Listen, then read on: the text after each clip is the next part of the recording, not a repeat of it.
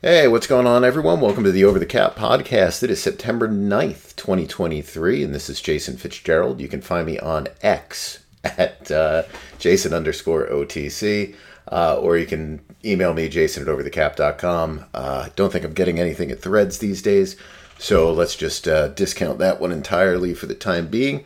Um, tonight, we're going with the Pumpkin uh, Southern Tier Imperial Pumpkin Ale. Um, this is a pretty good one. Let's see, where's that on the camera? There we go. Uh, this is a pretty good one. Um, it's a little early for the uh, the pumpkin beers, but last year I kind of felt like they disappeared pretty quickly. So I've kind of decided to uh, stock up on them early, and uh, we'll try them out a little bit earlier this year. Um, this is a good one. This is probably my second or third favorite of the pumpkin ales. Um, Dogfish Head being the top one. Uh, we picked up a four pack of these. They didn't have the Dogfish Head out yet. They have they may have the dogfish head out. They maybe they just didn't have it there. They have a lot of these out already. It's early. I swear it's earlier and earlier every year. I saw them uh, for the first time last week. I went to the store and it was just like, wow, you know, they, they've already got these out. Um, so yeah, so that's what we're going with tonight. Pretty good. If you like this kind of stuff, I'd give it a shot.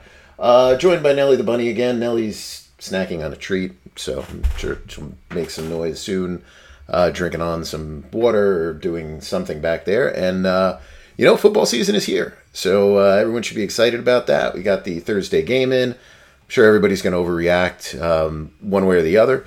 But, uh, you know, it was a good game for Detroit, uh, bad game for Kadarius Toney. And, you know, that led to a Chiefs loss. And eh, see how things go. You, you pretty much these days, I think, for a long time now, I think you've pretty much always thrown out the results from week one. Uh, the question is, do you throw out the results, you know, from week two as well? I feel like nowadays the NFL doesn't really settle into any kind of groove until week four. Um, I think the lack of preseason and the shortened training camps has really hurt um, the quality of play that happens early on. So I think even you know it, it's hard if you, you start obviously 0 and 3 or something like that, but um, I think you you don't count anyone out the way maybe you used to um, off of some of the starts. Now, maybe, maybe if a team is expected to be really, really, really bad, like Arizona or something like that, um, you know, may, maybe that's a, a little bit of a different scenario. But I think that's um, that's kind of the way that I will view the early portion of the season. Um, you know, this is always the best part of the year, pretty much for everybody. Um, you know, you, you don't know how your team is going to do. Everyone pretty much expects the teams to do pretty well. Again, with the exception of just one or two teams, um, you know, and then you just see who who hits and who misses. Uh, you know, obviously this big season for the Jets. Big season for a team like the Dolphins. Um, you know, the, these are teams that have invested a lot in the last year or two, and you know they they really have to um, have a good season for some other teams, you, know, you, you probably are kind of setting some unrealistic goals. Um, you know, I think Minnesota falls into that position. I think the Giants fall into that position this year. Um, you know, you get a couple of teams like that. Um, but, you know, that's what the season's for. And it goes by so fast. Um, you know, before you know it, it's going to be Thanksgiving. And, you know, for a couple of teams, you're probably already looking at draft at that point in time. And for other teams, you know, you're you know really thinking that uh, something special might happen this year. So uh, enjoy the season and see how things go tomorrow, and most importantly Monday. Um, so, all right, let's uh, let's start today with Nick Bosa. So we, we got two big contracts that came down this week. Um, Nick Bosa was the one. The other one is Joe Burrow. Uh, I don't really have the details on the Joe Burrow thing. Um, the only thing we've heard so far on the Burrow thing is that the Bengals did move off the guaranteed structure. Um, a lot of people, you know, were kind of writing me about that. I think saying like, "Well, see, we told you so." It's like, no, you know, it, it's not something that the Bengals typically do, and they haven't come out and said what amount is fully guaranteed yet. You know, I kind of talked about that before. Um, the Bengals were a team that uh, I'm sorry, not the Bengals. The Steelers were a team that also did this, and they, they still pretty much do this. And, you know, for Roethlisberger, they broke structure by doing injury protection. Um, I don't know if that's what happened here. Uh, the $55 million a year for Joe Burrow is not a surprise. That was kind of what I thought it would be. But I thought it would be that number with the non guarantee. I thought he would just get a ton of money up front this year as a signing bonus and kind of you know, that would be that. And they didn't do that. So they did go up to the 55, it sounds like, and they gave him some type of guarantees. Um, whether they're full, not full, you know, running. I, am sure there's a running guarantee in there. I'm sure it's not 219 um, injury protected at signing. Uh, that would be much, much higher than Herbert. So I don't think that's what it is. I think it'll follow that same kind of structure, um, you know, where you kind of earn guarantees later on in the process. But we'll touch on that one, I, I guess, a little bit more in the future. Um, you know, quarterback contracts aren't really very exciting unless somebody, you know, does something outrageous like the Deshaun Watson thing or something like that. Um, they pretty much are what they are. Nick Bosa, on the other hand, um, you know, he scored big.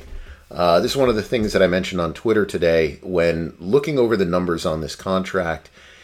It's it's pretty rare in today's league where you kind of look at these deals and you go, well, you know, one side really made out better um, than the other one.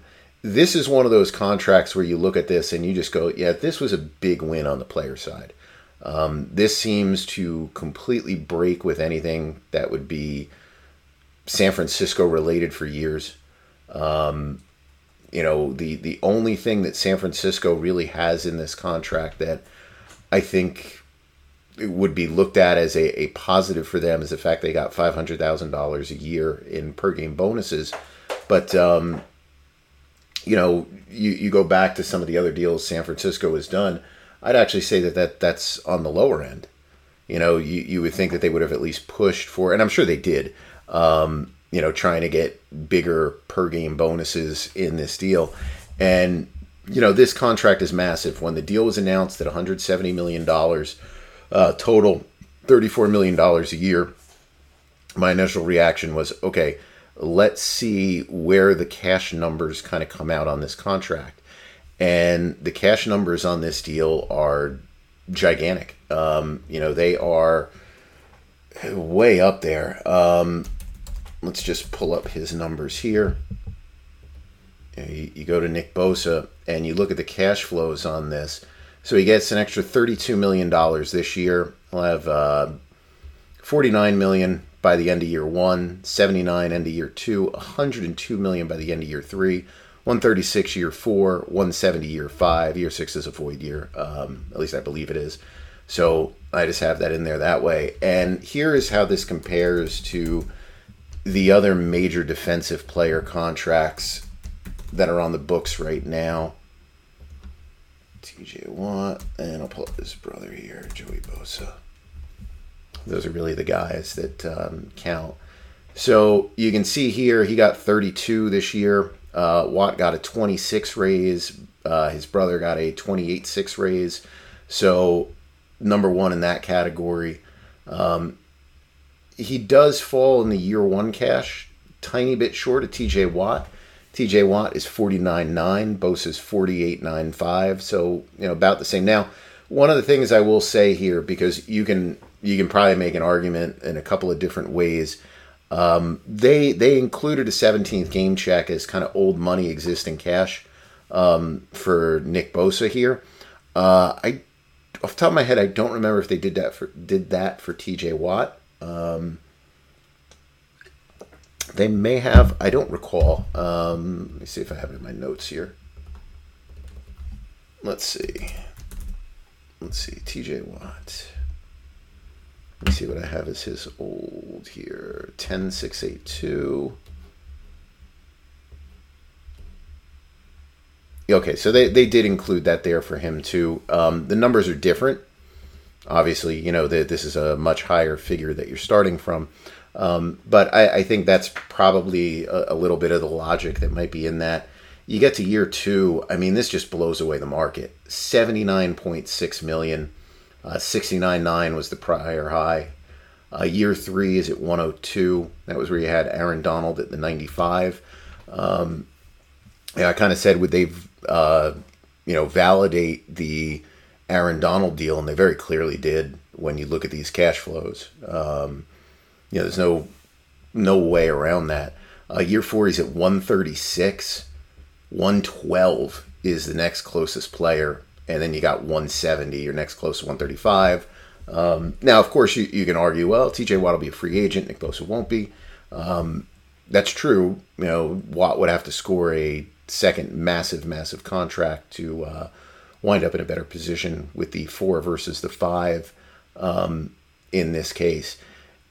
From a, a raise perspective on an annual value basis, um, this is a giant leap from TJ Watt.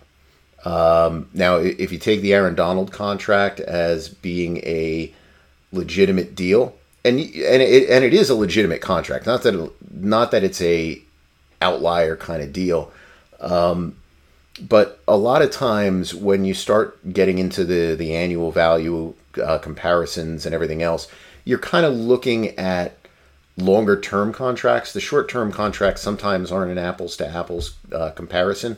And you can see that in these cash flows here, where, you know, TJ Watt earns much more than Aaron Donald through one year.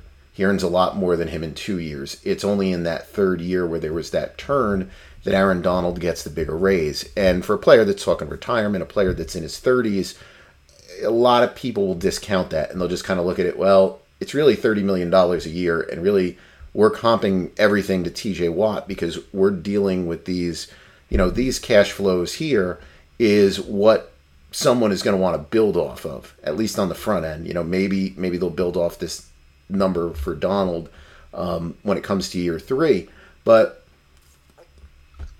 you know the raise here from Watt. Uh, if we look at that as the the real top market, um, you know you're around twenty three percent, right? Um, give or take a little bit, and that's basically the the biggest market mover um, probably ever on defense. Uh, Khalil Mack was pretty high too. You know, some people might take a different look at that because he was traded, but I mean, it, it's a it's a giant move forward. So when you see the annual value of the deal hit 34, and you see these numbers just move the market so much, you know, across the board, it's just a legitimate home run um, for Nick Bosa. I mean, there is uh, no two ways about it. You, you look at these numbers and you go, well, why did San Francisco not get this deal done beforehand? Like, was Bosa really asking for even more than this? Like that. That's that's how great of a contract in my mind this is for him. Um, you know, you, you get to the guarantees on this deal, and you know, so he's got uh, seventy-two percent guaranteed, fifty-one point eight fully guaranteed. Um, you know, new guarantee is one hundred three. Uh, blows away everybody else that's there. Your guarantees per year, you know, they're just astronomical numbers any way you cut it. And these are all of that great vesting variety, meaning while San Francisco does get the April 1 in there rather than the, you know, the waiver period or the uh, third or fifth day of the league year, um, it's still future vesting. So, in other words, if he's on the roster April 1st, 2024, his 2025 salary is guaranteed. If he's on the roster April 1st, 2025, his 2026 salary is guaranteed. The guarantees go so far out in this one. This runs like a quarterback contract. This this is a better deal um, than really any anything that anyone else has gotten. Um, I, I don't I don't think that should even be in question. And you know, this is where sometimes things get confusing. You know, when I when I put out the tweet saying I, I wanted to see the way the the structure on this would look, and people will look at the cap numbers and you can see here his cap number this year is just $11 million. That's a savings of about 7 million over where he was before, 6 million. Um, six and a half maybe. He was 17 and change. Uh, next year is just 14.6. Then I believe it's 20.5. And then you jump up 42, 52, 42. And then I'm pretty sure there's a void year in there. And that's where this 5.8 comes from. If there's no void year, these numbers here will be a tiny bit higher. But I can't imagine that they didn't include a void year because they've they've been doing this with a lot of their players now. Um, you know, just because these numbers are low doesn't mean that the contract itself is not front loaded. Because to get these numbers this low without some giant balloon payment in 2028 it means you have a very front loaded contract. And you can see that in these cash flows. You know, when you get back here, you know, these, again, you know, you'd be talking about almost a 50 million annual value through one year, $40 million a year through two years, um, you know, 34 and change, and then 34 and 34, year four, year five. Um, so the cap numbers are low. It's backloaded from a salary cap perspective. But what that means is that you're going to have an aging player with backloaded cap numbers, but a contract that, in essence, you've already paid for.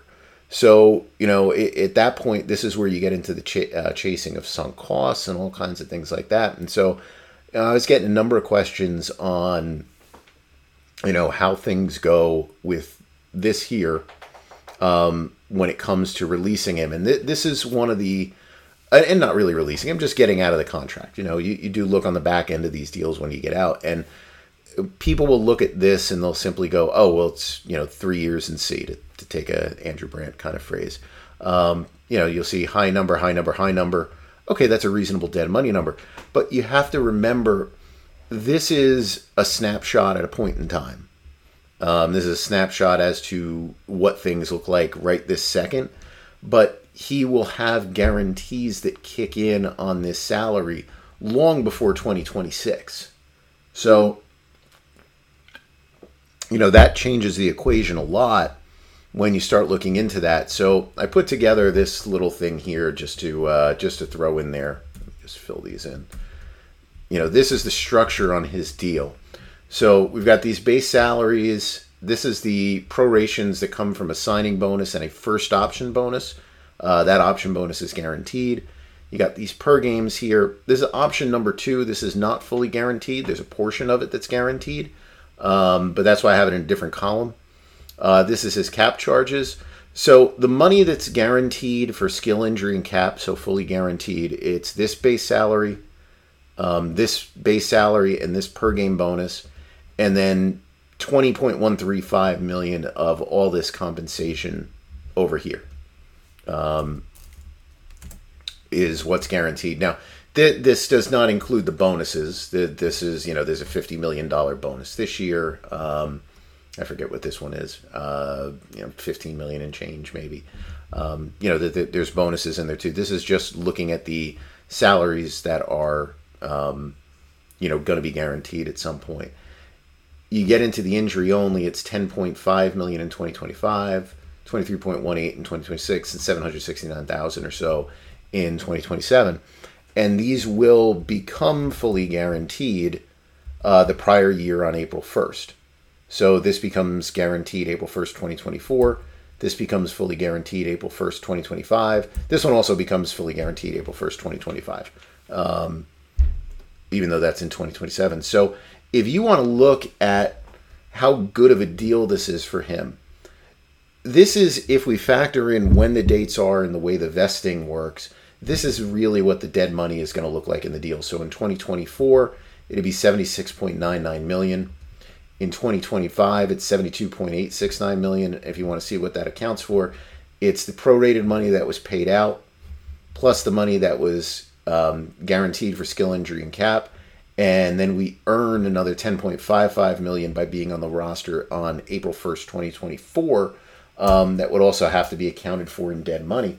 So you can see they'd lose 62 million, 52 million, 34 million, um, you know, and then you get into 2027 and you, you look at how much money would be earned if he was cut at any of these points. And, you know, if you just look at the new money, right, he was already owed whatever this year.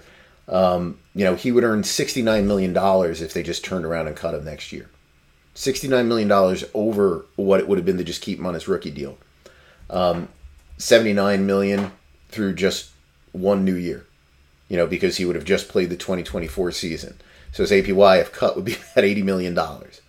Um, you get the if he plays just two years and then they cut him before the third year begins, um, you know, you'd be looking at like a 52 million dollar annual value, and then you get into the three the three four five, and then you're you know you're at the the 34s. So you know very clearly um, this contract is not a contract that you can walk away from until at least 2027 at the earliest. You know, you'd be looking at 33.5 million in dead money. That does save you some money on the cap. Um, you know, it would mean that he kind of played at 34 million dollars a year for you by playing um, you know, the 24, 25 and 26 New Years.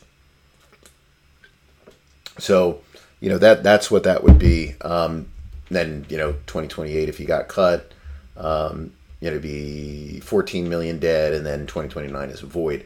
Uh, trading, that's a little bit different. You know, if you traded him next year, it's 40 million in dead money. You still paid a, you know, 51 million dollars, 32 over what you had to pay if you were to actually trade him. Uh, your trading in 2025 is 42.18. 2026 is 52.34 dead money. Uh, then that drops to 33.495, the same, you know, basically as here. Um, 2028 is 14.648. So, you know, it, it's it's a contract that is very much um, in Nick Bosa's favor. You know, it is, it is just a, a you know massive win for him. Um, you know, and I, I don't really remember the last player to get what I would consider kind of this type of win um, in a contract you know, at all in an extension, and certainly not in a holdout. Um, you know, I mean, th- this is just a, a massive, massive, massive victory um, for Bosa, and it's a it's a victory for any player on defense. Um, I won't get into the you know the Panthers situation with their pass rusher, uh, you know, who basically decided not to do a hold in and looks to possibly be you know, looking to do a holdout. Um, you know, he avoided any kind of fines, I guess, by doing that, um, or at least the basic fines, uh, you know, by, by doing that. I, I, don't know if he ended up holding out. I haven't really paid that much attention to, uh, you know, the stuff that's gone on with Carolina this week.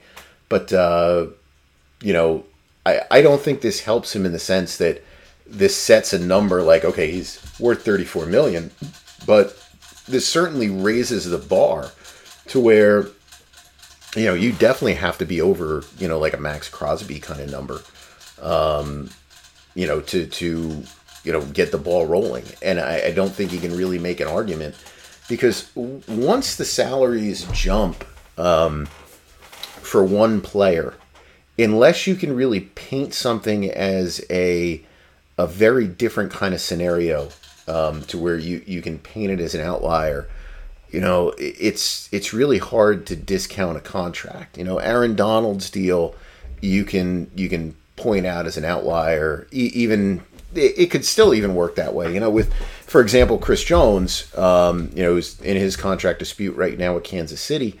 Um, you know, you could point to that as you know something. You know, that the, the the the concept of tearing up a contract and everything else um, you know, as we discussed last week, you know, yeah, that that's an outlier. That that's something different. That's not something that you would expect um, all teams to do. But it becomes more difficult when you see the way that the market moved up right now um, for him, for Bosa. It does become a little bit more difficult, I think, for the the Chiefs to dig in on a on a specific price, even though he's much older um, than him. But you know, to, to dig in and say, well, no, you, you're you're not worth thirty. The market doesn't show that because you're seeing all these movements in the market. Whether you want to look at even the defensive tackles and just how much stuff moved up once Aaron Donald got up there, um, you know, or you know, just looking now at Bosa and just saying, well, this is where the market's moved to. You know, thirty million dollars a year is not out of the realm of possibilities. Now, do I think that Jones maybe was asking for a little too much? Yeah, maybe. Um, I don't think it's the way people were painting that as like a, a greedy thing or anything. Um, you know, and I, I, don't think that it was also fair for people painting the Chiefs as being like cheapskates and not a, not giving him a good offer. I mean, it was where those two sides are reportedly, if those numbers are, are correct. Um, you know, there's a gap that you can bridge there. And obviously, he's costing himself money each week that he holds out. Um, you know, and they can probably, wait him out longer than maybe he could wait them out. But you know, th- this even helps him. Um, you know, if you're Parsons, if you're Micah Parsons, and I, I know from following him on Twitter, you know, he's not at a, a stage where he really even talks about this stuff, um, you know, at all. But you know, after this year where he becomes extension eligible, you know, that stuff has got to be out there. And very clearly, you know, if this is at 34, he's he's not going to be able to push for 60. I'm, I'm sorry, for 40, but you know, certainly something like 36, 37. You know, I, I think that's very clear. Um, you know that, that he'll be able to do that. And you know, I said that uh, this was a really bad week for Dallas. Um, you know, from a contract standpoint. Um, you know, you, you had the quarterback market, you know, this whole offseason, you know, has gotten over 50, and now we jump to 55. Um, you know, Dak Prescott's going to be looking for a new deal probably next year. This cap number is astronomical. They may have to do it. Um, now you've got the Parsons is going to be extension eligible, I believe, after next after this season. Um, you know, now you, have got a market that has gone from you know, what you probably expected to be around 30 to probably being 36, 37. And somebody mentioned, I think, in a comment to me, you know, wide receivers too. You know, and that, that there's some truth to that as well. That, you know, if Just, Justin Jefferson does go out there and, um, you know, get that big deal and, you know, get to that magical $30 million number, I mean, everybody focuses on the Bengals. Like, how are the Bengals going to pay two wide receivers and a quarterback? And they, they probably won't. Um, but I mean, look at Dallas. You know, how are you going to pay a quarterback, an edge rusher, and wide receiver, all of whom are going to look for top end money? Like that's that's a tough one for them. You know, if you want to talk about why this is such an important season for Dallas. Um, you know, that's a big reason. But uh, back to Bosa here. You know, I, I just I love this contract for him. Um, you know, I, I think this is just a, a big hit for him. Um, you know, I, I just think it's a it's just a giant giant get um, that I I didn't expect to come in at this, and certainly not if they took this amount of time. Now, where does this leave San Francisco with the salary cap? Um, so you can see San Francisco. Now, I haven't updated for everything today, but San Francisco has a huge amount of cap room, and I'll have a little bit of a discussion on this concept in a minute uh, because this is something that I wanted the Jets to do, and they may have. You know, who knows? Maybe they did. Uh, teams had until 4 p.m. today to do their max restructures, so you know th- that stuff didn't get filed until late. You might not hear word of it until uh, tomorrow, or more likely next week. Um, you know that you would hear it. So they're going to have 42.5 million that they can carry over to next year. Where right now I have them projected to be about 25 million over the cap. Um, and that's depending on where the cap is going to be. I have it projected at 256. Who knows? That might be too bullish because that would be a gigantic jump. Um, you know, may, maybe it won't be that high, but you know, this number will change. So, I, one of the things that I should mention is um, I don't have the carryover factored into this yet. The reason for it is simply because this is the last week of the season where typically you do get a lot of extensions, and you can see it, right? We got Burrow, we got uh, Bosa, we got a couple of smaller deals that kind of came down. So sometimes you'll get somebody next week, but you know the the the extensions that kind of come during the season are much more spread out. You don't get too much of that. So usually I like to kind of lock it in week one uh, once I get the numbers from it. And it probably won't be because of the Burrow deal, um, a couple other lingering ones, but mainly the Burrow deal. It, probably not gonna. I'm not gonna do it until next week, um, where I will factor those in. So you, will see San Francisco here move from a negative 24 to you know a positive 15 or so, something like that. Um, you know, once I get all their stuff updated, um, you know, and go in line. But you know, some people were asking about why did San Francisco go in there and restructure a bunch of contracts. Um, so San Francisco was over the cap. Um, probably about 72 hours ago.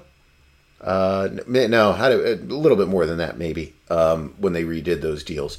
But, you know, Bosa's deal wasn't finalized where they create a cap room on that, so they had to create some cap space. So San Francisco went in there and they ended up doing, um, they redid Trent Williams, Arik Armstead, uh, George Kittle. They brought everybody down to the minimum. And you can see right here, right? What do we have? Well, this is a this is a roster right now. This is a cap situation that looks very New Orleans Saints esque, right? We have a base of one one six five, base of one one six five, base of one hundred one, base one hundred eight, base one hundred eight, base one hundred eight, base one one six five. Um, here we have a base one hundred eight, one nine, you know, and then you get a couple of guys here, and obviously you know the full back right there. But you know your top uh, eight players or so are all at the minimum. And, you know, they, they didn't touch the per game stuff or anything, but all the minimum, meaning you are dumping millions and millions of dollars into the prorated bonus columns and, you know, pushing money to the future. And,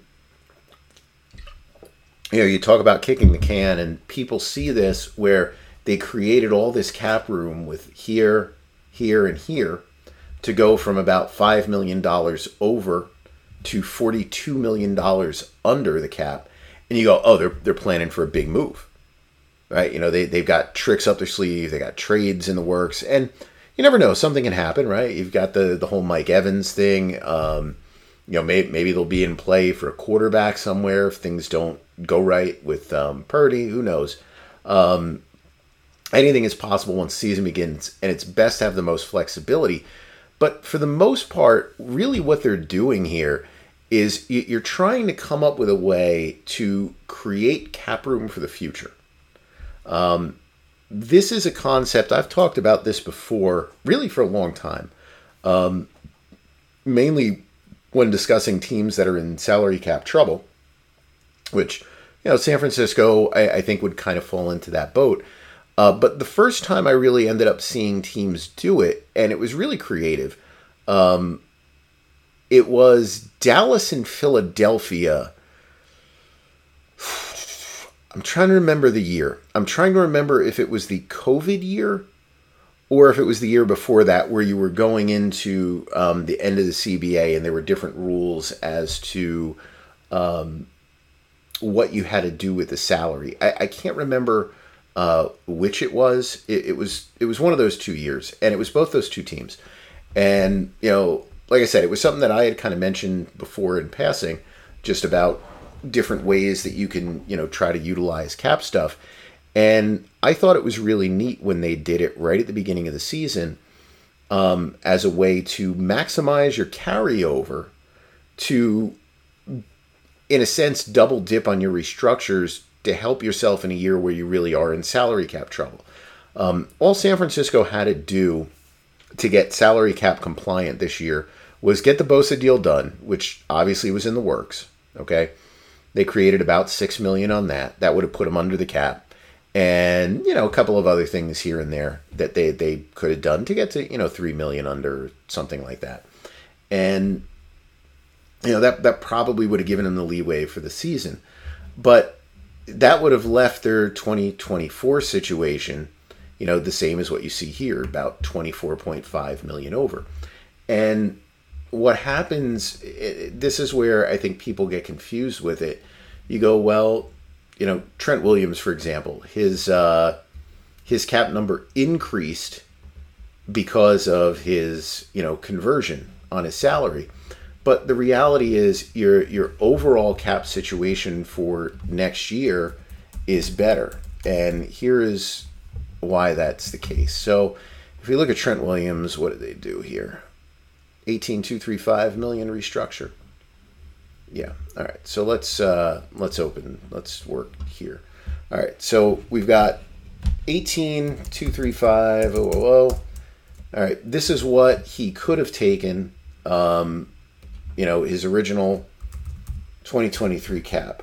You know that you would have had to account for this in this season. All right.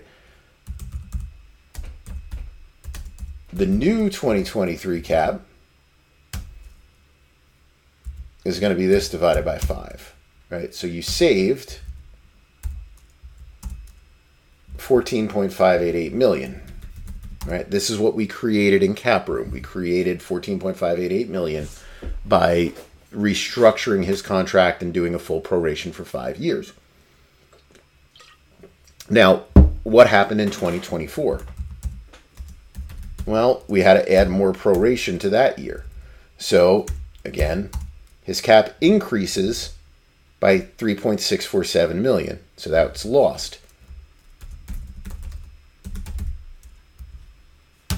But our overall gain is going to be this minus this. So in Williams' case, by restructuring this year, we put San Francisco in a position to be 10.941 million off better in 2024 as long as they don't have to cut him. And even if they have to cut him, as long as they don't use this money and it carries over, it'll offset, right? Because everything that you save now becomes dead money. So it would offset if you had to cut him. But your gain is 10.941. Now, they're obviously still in salary cap trouble. So you, you go back to, um, oh, where's San Francisco? You go back to them here and you look at the 2024 season. Whoops. You, you look at 2024, you've got a $20.05 million base that you can work with. Oops. Uh, what did I say? 20, 20.05? Yeah, I don't, I don't know what the uh, the minimum is next year. You know, 1 2 or something like that. But again, let's say that they can convert, you know, around 18 million. You know, so that'd be a 3 6 proration save save 14-4. So San Francisco from Trent Williams alone for 2024 will be able to create basically the 14.4 with the traditional restructure in 2024 plus the 10.941 that is the net result from the carryover minus the increase in cap charge for 2024 you know, to put them overall in a position that's better by 25.341 million. So this is this is what certain teams are doing right now that is really in my mind thinking outside of the box or really really taking a look more at long-term planning um, you know when it comes to the to the cap so when you look at San Francisco um, all this money that they created is to basically be able to double dip into the player pool, into the player contract pool, to be able to offset some of these big charges they have coming up in 2024. That's really what it's all about. Um, you know, if we look at where they rank cap space wise, let me just see where they are in the future. And really, going out in the future is kind of silly because some of these the, the teams have so much carryover. But you see, they're in an awful position next year.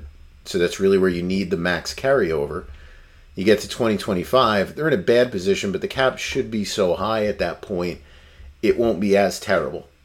And you'll start to have players, you know, that you can kind of walk away from, um, you know, to improve your position. And really, for the most part, we're working all the time in two year windows. The thing is, what you want to avoid is being in a situation like the Saints. Um, I know people are going to say, well, you pick on the Saints too much. It's not picking on the Saints, it's just that's the way that they do it. Um, you know, they, they walk a tightrope every year. But, you know, when you're the Saints, with the exception of the year they tried to get Deshaun Watson in and they created the cap room for it, couldn't do it, and they carried it over. Um, you know, the Saints are more like this. They have six million in cap room and they completely maximized every little cent that could come out of their salary cap through restructures this year and last year and the year before that. So they're not in a position where they can kind of help themselves next year by doing stuff this year. It's like, okay, you know, we thought we could do more this year, we didn't do it. You know, let let's just carry it over to next year. No, they they maxed out whatever they could do. that's not the situation you want to be in because when you get into that situation, you know, the Chargers might be in that kind of spot next year. Um, I don't know about Cleveland, you know, maybe Miami might be in that kind of spot. Um, you know, then you get to the point where you're making moves just to survive. And those moves are going to impact you every year because you're cutting off avenues to improve yourself, to improve your situation each year, besides 100% completely kicking the can where you know you're just going to have to deal with players on your roster that you don't want losing players in free agency that maybe you normally wouldn't lose um, you know simply because of salary cap considerations right that's that's what happened to the falcons that's what's happened to the panthers um, you know, that that's what's happened to a number of teams and you know you, you are looking for teams to be more proactive with what they do and, you know, Cleveland has done a really good job with this as well. You know, Cleveland has completely maximized their carryover really the last two years through a bunch of, you know, shrewd moves um, before the beginning of the season. Now, they've built in their restructures on their players already, but their restructures in the future that they've built in are restructures that are going to allow them to June 1 the players which means you know they, they can they can find ways to defer a lot of cap costs to 2025 instead of taking them in 2024 or you know 2026 instead of taking them in 2025 so it's a real good system that I, I think operates as long as you don't get to the point the eagles do the same kind of thing um, now the eagles don't have much this year uh, but it, it's all perfectly fine um, until you become something like the Saints. You know, when you get into that situation, you know, or the Falcons situation of a couple of years, or the Bears where they were two years ago before Poles took over, um, you know, th- those situations are in no way, shape, or form going to bring success. And you know, anything can blow up on you, right? You know, if all the players go bad, um, you know, there's not much you can do. If San Francisco's quarterback stinks, you know, what are you going to do? You know, Bosa gets hurt, what are you going to do? You know, Samuel probably an overpayment from the start, probably too bullish off one season. You know, you shrug your shoulders. You know, what are you going to do if all those guys flop? You know, that then you've got a problem. But if the guys take kind of their normal path, um, you can manage the cap properly. Um, you know, by picking and choosing where you do this stuff and the time frames in which you do it, and then how you structure whether they're voids in a contract or they are, you know, fake voids, um, you know, basically to allow you to June 1 a player. So, you know, the, the reason that I mentioned the Jets as being a team that should do this, you know, they, they've only got 10 this year. You think they would want to have flexibility if they want to trade for someone. And certainly their quarterback, if he's going to be their quarterback next year, is going to want them to add more to their team. And you know, you're looking at them with 23 million in cap space. And you know, if it's me, I'm looking at this. I've got a 40 year old quarterback. Um, there is no tomorrow. So you should be doing everything in your power to take this year's salaries, create as much cap room as possible, and then do what you got to do in 2024. I I understand like you, you don't want to do a new thing with CJ Mosley, but you know th- there's no logical reason. You know, let, me just pull up his cap numbers here. You know, there's no logical reason to be carrying him at a 21.5 million dollar cap figure.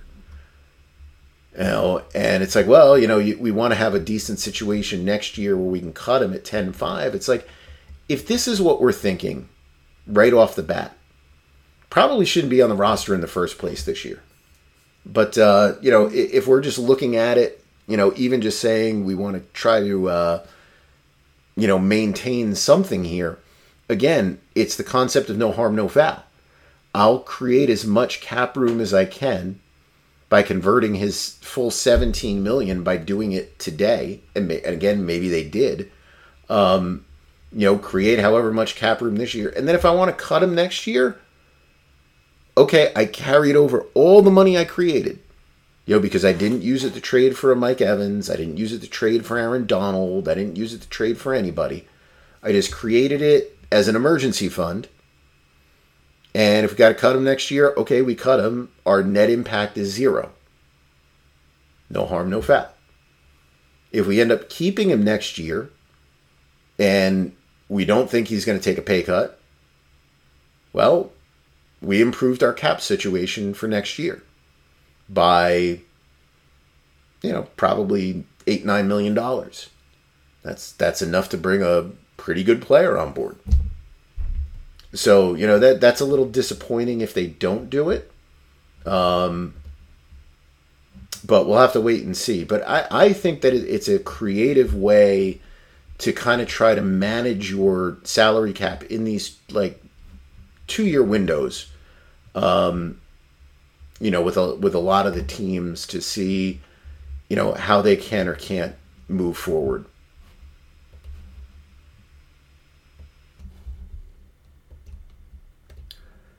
Um, you know, but the, I, I think the bottom line is that it's inevitable that every team in the league at some point is going to face salary cap troubles, right? If you're a good football team, um, you know, you, you should have a situation that at some point you're going to have a rough salary cap.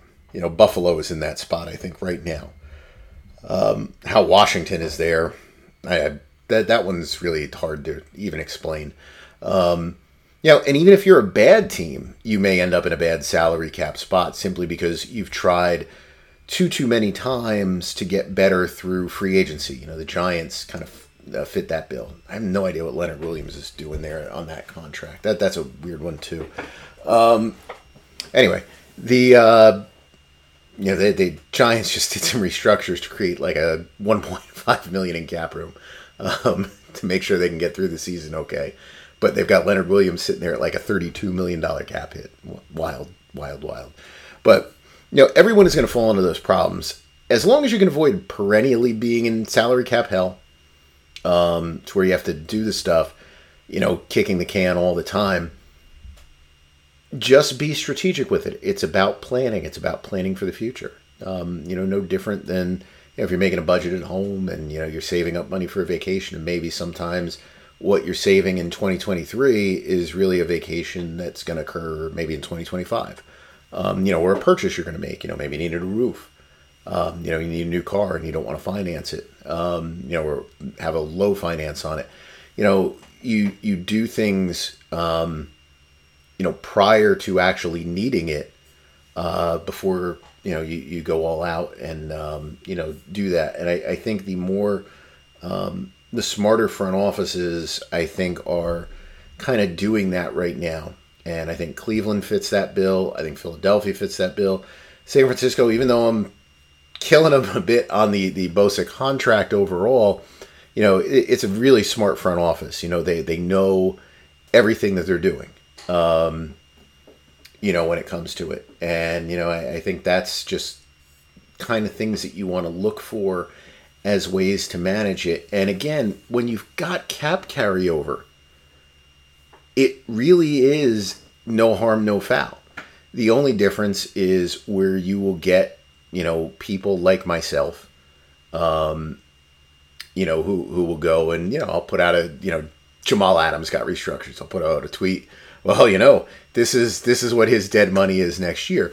And the fact is, you know, did Seattle need to do it? Um, Seattle probably did need to create the cap room. They don't really have a lot. You know, you can see they're under 10 million. Um, but it could be a no harm, no foul kind of situation where it just kind of nets out to zero. Um, but, you know, the teams aren't making decisions based off of, for the most part, you know, what they see on Twitter or what they're seeing. I don't even know if you'd say like newspaper stuff. I don't. I don't think that's as big of a deal. I don't even think talk radio is as big of a deal. Um, it, it's probably just more certain media outlets that uh, you know kind of get a lot of traction, and you know that that has a lot of sway. Sometimes that has a lot of pull. Um, you know, in, in what they do. But again, for the most part, it's no harm, no foul. You know, restructure it. It's there if you have a great season and someone's available and you need it.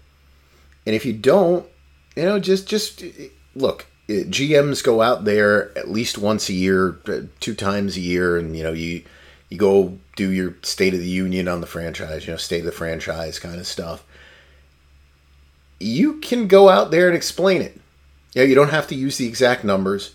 All you have to do is kind of make a statement that says something like, "Well, you know, we, we did that to give ourselves maximum flexibility. It unfortunately didn't work out for the with the player, but." you know, the net impact on the cap is zero. You know, we're in the same exact position we would have been in if we never pulled the trigger, you know, on that restructure in the first place.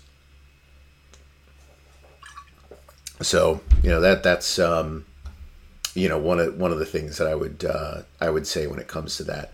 Um, I'm trying to think if there's really anything else. Uh, you know, this week, gosh, you know, there was a lot of stuff. I wanted to do roster breakdowns I didn't get around to it. I put a bunch of them up on uh, X. I got to get used to that, right? Um, let me see if I can just pull them up. This is just breakdowns on. Um, uh, it's not that one. Let's see. So this is like the uh, the Chiefs and Lions. You can do this. I used I usually do this every year. Um, this one will probably have to get done at a later date. It's just too busy with other stuff. Um, you know, just looking to see how they they build themselves from a salary perspective. You know, the Chiefs have a somewhat top heavy and a real bottom feeder kind of roster. You know, a lot of low cost guys. Whereas the Lions, they're more focused in this mid range. Um, you know, as to, to how they they built their roster. Um, you know, this is the the draft grade of pretty much all the players on the team. You can see the Lions have a lot of UDFA's um, that are on there. A lot of third round picks, a lot of first round picks. Chiefs, you know, pretty heavy here, and then you, you can see they've got a pretty healthy percentage of those, you know, lower guys too. And then we've got this chart here, um, which looks at position allocation, and this is one that's on OTC. So if you want to do this, I'll talk with Nick. I, I actually couldn't find it on here. It might be in the menu, and I just didn't see it. Uh, but anyway, it's overthecap.com backslash position allocation. Um, this will sort the players by their average annual salary. So you can select whatever team. So if you wanted to do like the Bills and the Jets, you know, it'll pop up to see. You know, the, the Jets have more spent on quarterback on a per year basis. Um, running back is relatively even. Wide receiver goes to the Bills. Tight end goes to the Bills. Bills have more invested in the offensive line. Jets, um, no, Bills have more inve- invested in the interior. Jets have more on the edge. Jets obviously have more at linebacker. Bills at safety. Corner goes to the Jets. Special teams for the Bills. Um, you know, and so you, you can run this for every team. Obviously, the, your regular positional spending, if you want to look from a salary cap perspective. Oh, there's a position allocation. I just completely missed that the other day somehow. I don't know how. Um, so anyway, uh, Nick, if you're watching, you don't need to do anything with that. Um, it was there, and I just missed it. I guess. Uh, you can get the salary cap spending for the teams here. This actually we, we run this all the way from, um, you know, back then. You know, so you've got, you know, you, you can look to see how everyone is doing it with the cap, and you know that tells you a lot too. You know, the annual value of the deals tells you kind of what they view the value of the player as, but here you see where they have that particular investment this year, and you know where the annual values I think tell you what you should be expecting from the roster and what um, uh, the what are the, the, what should be and shouldn't be the stronger units. When you get into the cap breakdowns, I think you get into what has to be the return in a given season. Um, you know, on these players. So, you know, the Bills, if their cornerbacks are no good this year, you know, that's a major problem if the Rams corners are no good, well, they didn't really invest much. Um, so, you know, not the end of the world. You know, Seattle has to get production out of their safeties. They have so much allocated on the cap, they don't really have the ability to, you know, have a year where the safeties just kind of stink. Um, you know, linebacker, we'll say this has got to be the Jets, but no, it's the Colts. Um, you know, so I think when you look at productivity from units, um, you know, you, you want to look in a given season at how much cap is allocated to that position to try to get the idea of, you know, you have to get it this year. You know, because you're you're going to get a lot of variance um, in player performance year over year. So when it comes to the annual value stuff, you're probably never going to reach those annual values for veteran players outside of quarterbacks and maybe left tackles. Um, you know, maybe a year or two you'll you'll hit it within, you know, edge or a corner or something like that. But uh, you know, on the the cap by cap basis, I, think you you just are looking and saying, okay, they need to do something this year. Like there is no tomorrow. Like th- this is tomorrow. Th- this is the year where you've got that kind of investment. Um, you know, in those different positions. Um, quarterback might be the lone exception just because you've got such a gap at this point between rookies and non rookies. Um, the, the, the salary gap is so big, I still don't understand how teams can't justify, even if you've got a great player under contract. Um, you know, other than really upsetting someone's feelings and getting into, you know, the Aaron Rodgers kind of situation, how you can't be spending a late first or a, a second round pick on a developmental, even a developmental player. Uh, you know, even if he winds up, you know, as a quality backup for you, it's cheaper than going into the market to to sign somebody. Um, you know, it's just a, a better situation there. Um, all right, let's do our questions um, that we have here let me just see. Let me let me pull up some emails and you know, I did have actually let me see if I can find it here. I had a comment, I think it was on the podcast video. Oh, one other thing. Uh, if you are interested, I have a video up on new money valuations. I, I, don't really want. I didn't want to get into the whole new money um, valuation thing today. Um, you know how you calculate it and why you calculate it that way. But there, there's a video up on that, so you can uh, you can check that out if you want. But let's see. Whoops. Um, so this was a question: Do you have any numbers on low-end contracts? Cut-down day just happened, and 900 kids lost their jobs. I'm interested in how they are paid, how the injured ones are paid, and whether this is part of the overall salary cap. So um, when you're cut, you know you, you don't really get anything. You know they, they they get a you know a per diem um, for what happens during the preseason. It's not really much. So you know it's not a big deal um, you know, in the grand scheme of things. Uh, how are the injured ones paid? You know, if you're actually hurt, you'll get what's called an injury settlement. And an injury settlement is something that you negotiate, um, you know, with the team. Basically, what you're, you're coming up with is let let's say that um, last week of training camp, let's say I, I sprained my ankle. Let's say I got a high ankle sprain, and that's probably like a six week recovery time. So, it, probably four to six weeks. So you might look at that and say, okay, we have a week before the season is going to begin. So that's week one. So you probably would have missed three to five games. Maybe we'll split the difference at four. Um, you'll pay them, they'll earn four weeks of salary as a settlement. Uh, the reason that teams do the settlement is if they don't do a settlement, they have to carry them at their full salary cap charge until the player is released. So for a player uh, who's a rookie, you know the the base salary on a split, which means it, you're on injured reserve, your base salary drops from seven hundred fifty thousand dollars to four hundred fifty thousand dollars. The full four fifty would count, um, you know, on the salary cap. So that's the reason why you, you might do a settlement because a settlement for four weeks is, um, you know, what like a hundred thousand or something, give or take a little bit, um, you know, in there. So that that's that that's the concept of an injury settlement um, as to why you do that because you you can save yourself a couple hundred thousand dollars in cap space. Now the the negative on that is well the player might get healthier sooner. Um, in which case you would have been able to uh, cut the player after say one game, and you wouldn't obviously have had to pay him as much. Uh, but likewise, it could turn out that he had a, a longer recovery time, and you may have had to pay him more. So I, I think the two sides usually do try to come up with a, a reasonable agreement when it comes to a settlement. Um, all this stuff counts on the cap. Uh, you know, the, the other stuff that the, the players that are cut that they earned, you know, if they had a salary guarantee, they get the salary guarantee. It's paid out over the course of the year. Uh, many of the players are signed to practice squad contracts that actually offsets that salary guarantee, but the, the guarantees are paid out basically over the course of the year. Uh, signing bonuses were already paid out. Those, you know, count on the cap part in 2023, part in 2024.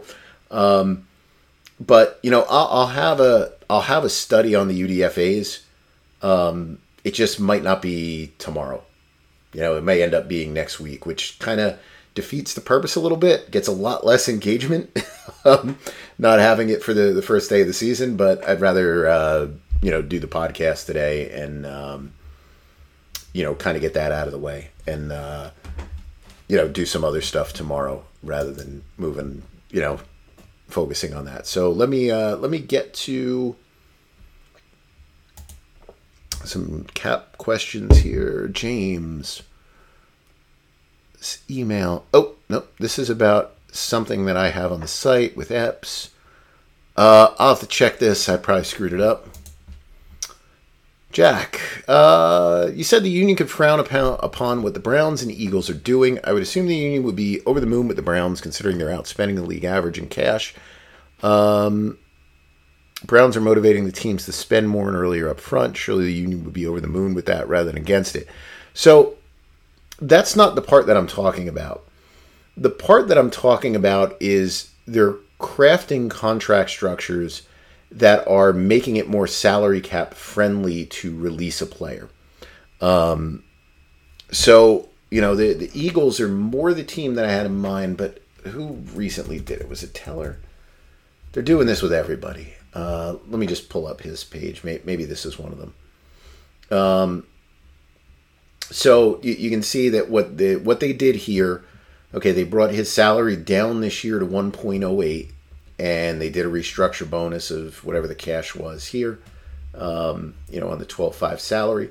They brought his salary in 2024 already down to um, 1.5 million on the base. He's going to earn 14 million in total. Um, you know, the 2 million roster bonus and 1 million per game, I believe, sticks in there. Um, so that prorates at 1.9 a year.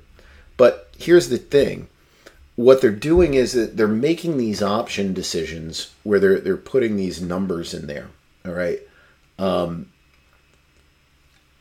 they're making it so this number here and this number here doesn't kick in until September. So that allows them, instead of having to deal with this, where they look at this and say, okay, he's got an $11.6 million hit to keep 16.78 to cut, that's a loss of $5 million in cap room. It's more along the lines of this.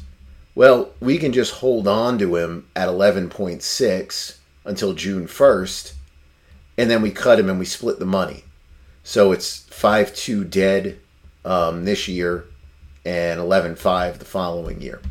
Um, Philadelphia has done things with players to where they've gone in there and they've taken um, salary numbers. You know, just to if we were to use this contract as an example, um, it would be let's say that this contract existed, you know, as normal, you know, fourteen million dollars in total salary, and they would go to him and say, "Hey, listen, you know, you're not playing well." To his agent, they're going to go to, you know, not playing well. He's certainly not in our future help us out a little bit here. You know, his cap number, if his salaries was, you know, around 14 million, would be like 19 million dollars. You know, we need to we need to be able to June one him. So what we want you to do is to take this uh, 14 million dollars in salary that he has, and we want you to take it down to the minimum, which is about 1 million. So at that point, we can carry him at uh, 6.2 million until June 2nd. And then we'll June 1 him and we'll take our 5-2 dead this year and the balance of it next year, the 11-5-7-8. And that's not really what the system was designed to do when you go, you know, way back. The system was designed to be something where um, you, as a team, are kind of forced to make a decision somewhat early on a player. Uh, otherwise, it could grossly impact your salary cap. And in many cases, that dead money kind of acted as a block to a player being released. And the Eagles and the Browns, to some extent, are making a mockery of that system with doing some of these deals. Um, not even so much like this. Um, you know, th- this is a little bit like it, but really the stuff that like Philadelphia has done where they've restructured the deals, you know, in December, prepping for the release of the player the next year. Um, you know, and th- this allows them to use those two post June 1 designations, um, you know, early in the process. So it's a brilliant move by the teams, but I think it's something that the union should look at and go, look, if you're going to help these guys with the salary cap, you should at least be getting a bonus of you know four hundred thousand dollars, five hundred thousand dollars, because your your contract was such that you know you you were kind of creating something that should protect you. And the the point I, I think that I would make is that you know as a union um, and certainly as an agent you, you should be doing what's in the best interests of each individual player. And I know as a union, obviously you're you're representing a collective, and you can say, well, it's better if the Eagles are able to go out there and, um, you know, spend more money, you know, be able to allocate more money to the salary cap. But you know, you can always find money on the cap. Uh, that's that's my opinion. Unless you get to the point where you're just, you know, completely overboard you can almost always find money. And what you're really doing is you're taking these deals and you're allowing these teams to craft contracts that make it easier to get out of beyond the guarantees on the deal. And I, I don't think things should be done that way. I, I think they should be done um, a little bit differently. And if you've put the team in a bad position, that's not my that's not your problem. You, your problem is not managing their salary cap because I can guarantee you when you're negotiating your original contract and you're looking for some kind of giant bonus, if you go to them and say, hey, you know, it'll help you on your salary cap, I can guarantee you they're going to tell you, don't manage my cap for me. So, you know, you, you shouldn't be, um, you know, in that position where you're, you know, kind of helping them with their cap. Uh, not a question, but uh, Ryan, if you're listening, I will try to get back to you. Uh, same with you, Julie. Uh, Colby, heard you talk about shortening rookie contracts as a way to help running backs and players in general. Curious what you think um, the PA would need to give up to shorten contracts to two, three years over the current four, ending all forms of holdouts, hold ins, a larger percentage of profit share, more games, lower guarantees for rookies, second franchise tag. Um, the second part of the question is do you think it's likely to happen? No, if it was going to happen, it would have happened, I think, in this last CBA. I think at least. Um, the players had a lot of leverage in this last CBA because the league was looking to expand the games from 16 to 17. And they didn't use it at all. It was, again, it was giving up kind of off-season stuff. Um, you know, it really wasn't giving up the kind of things that um, I think were financially meaningful. It was like more about workout programs and time off and um, you know more um, you know more more concussion neuro kind of you know studies and stuff. Um,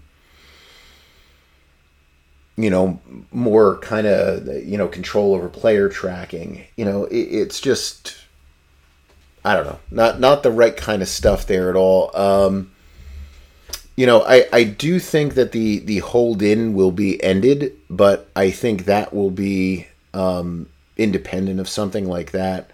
Um, you know, but it was it was then. Now, if it does come up in the next CBA, it's certainly going to be because the NFL wants to expand to 18 games, and we're so far out from that next CBA. Um, that'll probably be a discussion point at that point. You know that they need even more product to put on the field. Um, you know, and they need more games during the week and on Saturdays or whatever it is. Um, so, I mean, maybe that'll be there. But I, I think when you, you start looking at the league and you start looking, at some point, the players have to do this. See how that league is getting younger and younger and younger and younger. And, you know, the, the, the length of the, the careers and everything being shorter and shorter. You have to start to come to some realization that this is not what things used to be where you know teams are happy to extend a player, excuse me, in year seven. You know, it, it's that's not the league. Year seven, you're pretty much done. So, you know, it, it's you, have got to come up with um, with that. Uh, let's see, more questions here.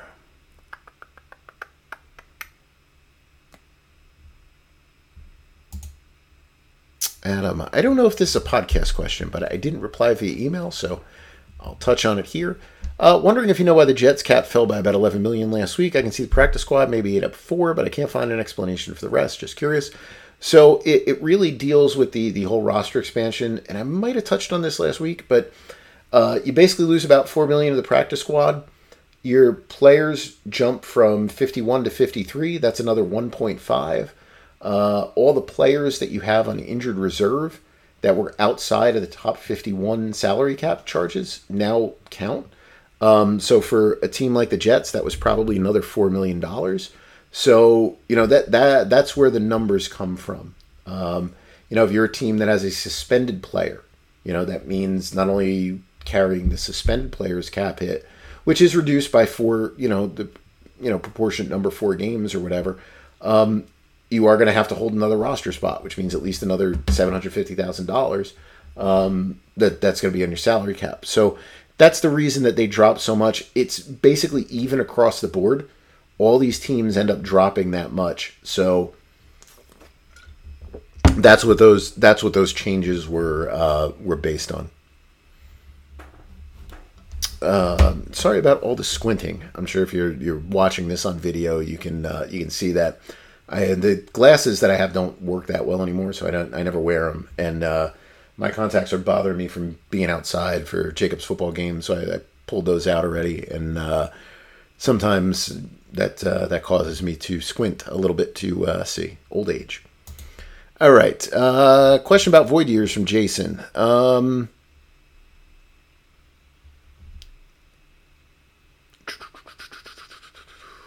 Okay.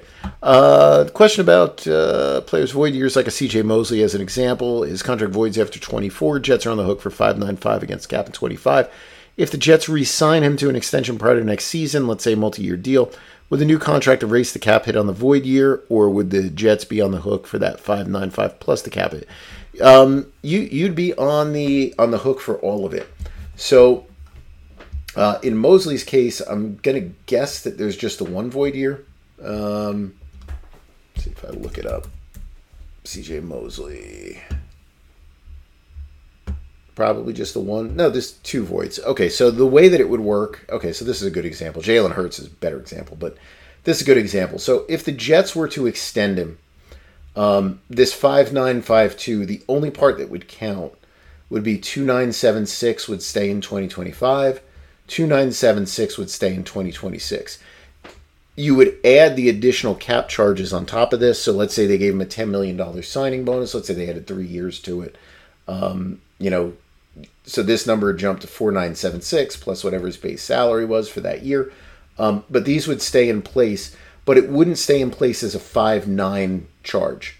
As long as they sign him, re sign him before the void hits, it's just the 2976 that would stay in each individual season. All right, last email question comes from Sam.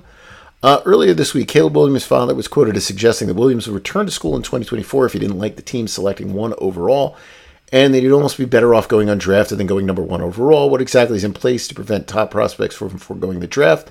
Signing as an undrafted, I assume undrafted players can't sign a contract anywhere remotely close to what a first rounder could. Otherwise, someone else would have tried this by now. So, yeah, the um, so you can't enter the draft and basically say, okay, I don't like the team that picked me, and now I'm going to go back to school. You know, you basically have to do that ahead of time. Uh, you know, there's a lot of people that, you know, kind of said back in the day that uh, one of the reasons Peyton Manning didn't come out in the draft had to deal with the the Jets. Um, and it wasn't so much that he wouldn't have played for the Jets. I think it was that Parcells wouldn't guarantee prior to the draft that he would pick Manning number one, if I remember right. Um, so he ended up returning to Tennessee. Um, I could have my timeline miss, messed up a little bit on that. Um, you know, but it, you don't have a system, um, you know, that really lets you do that uh, outside of just being like, okay, I don't want to go to this team that's drafting, so I'm just not going to declare. Um, you know, you used to have players that would say they wouldn't sign contracts, but those contracts were so big, you could, you know, you, you could afford to um, kind of throw that down as leverage. You know, say, well, I'm not going to play for you. And the money was so big, it's a legitimate threat where you could say, screw it, you know, I'll, I'm just going to go back to school because I'll get this contract and even more next year versus you want to get the clock ticking if you're a top draft pick on being able to get that first extension. Um, that's really where the big money is. You know, the the the there's obviously big money involved when you're drafted, even still. Um, you know, thirty million dollars or something like that, but it, it's not generational money. Generational money can happen on that second contract. So you know, you, you want to get the clock ticking on that. You, you don't want to be, you know, the older player. You want to be a younger player, um, you know, being able to sign as many contracts as possible. So, you know, that that's that's kind of the reason why you wouldn't do that. Um, I think you could argue on the UDFA side, and they did do a little bit more in the CBA uh, with the proven performance escalators and um, different things. And you know, I, I, let me just mention that too as something that's just a big miss by the NFL. They've got to do something to guarantee these PPEs, protect uh, proven performance escalators. Um, there were so many teams that a week before the season basically backed their own players into a corner and said, "Hey, listen, you're going to earn $2.7 million this year. That ain't going to cut it. We're just going to cut you if you don't bring your salary back down. It's like you've collectively bargained, and I, I would almost even get it like if it's on one on one basis that you do these things differently. You've collectively bargained that this is the criteria for earning a raise. This is the criteria for basically getting that escalator to an RFA salary you should not be getting that salary just taken away from you um, in the last week of training camp because the team has all the leverage in the world at that point. Like, just ridiculous. Um, but anyway, I, I think when when you look at the the chances that are given to players to perform, you want to be a player. If, if you're going to be picked in the first round or the second round, um, you know, you're better off being in the draft. Probably if you're going to go in the third round, the signing bonus is probably large enough to where you'd probably even rather be a third round pick. Um, the exception in that case might be a quarterback. If you can find a way to get higher by going back to school, you might be better off doing that. But um, you know, for anybody else, I think you can make an argument that the financial position is better, um, being a third round pick. After that, I mean, you you could make a lot of arguments that you're better off being a UDFA, um, you know, if you're very confident in your own abilities, because a UDFA can sign an extension after two years, Um, they don't have to earn, you know, these different proven performance escalators. In their case, all it might take is one good year in the third year of their um, UDFA contract to wind up getting a second round tender. Um, you know, the first round tender is rare, so I, I wouldn't throw that one in there. But uh, you know, a second round tender. But um, you know, the, the the only player where this really happened was uh, Collins when he got uh, selected by Dallas. So he got nailed by some off the field stuff that you know really wasn't. He understood why teams dropped him, um, but they probably shouldn't have. But he kind of made it be known that if he wasn't going to be selected at the was it round two? I don't remember. I don't remember what his agent gave as the cutoff that he wouldn't sign a contract with them, that he, he would just kind of go back to school or whatever. And the threat did hold up. You know, he, he dropped out of the draft and Dallas signed him as a UDFA. And, um, you know, they, they originally did a deal where they guaranteed his entire salary. Uh, they did a 30% rule raise, if I remember right, on his salary. And um, Ryan, who ironically works for Dallas now, uh, actually nailed that one perfectly when those numbers came out. It said, yeah, you know, this one's not going to fly.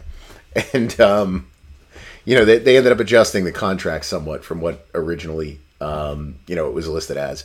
But, uh, you know, they ended up doing that, and Dallas basically made good by him by doing a very early extension that, um, you know, wound up being better than, you know, if he would have been drafted, certainly in those later rounds. Um, that was the case.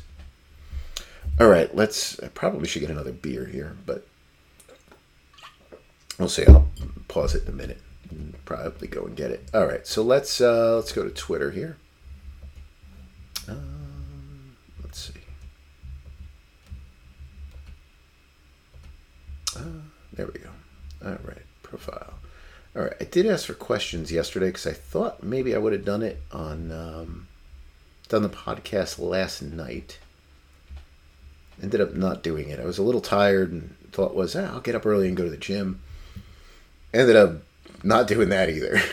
um, uh, let's see. Oh, just to mention this one, um, and it was very few players.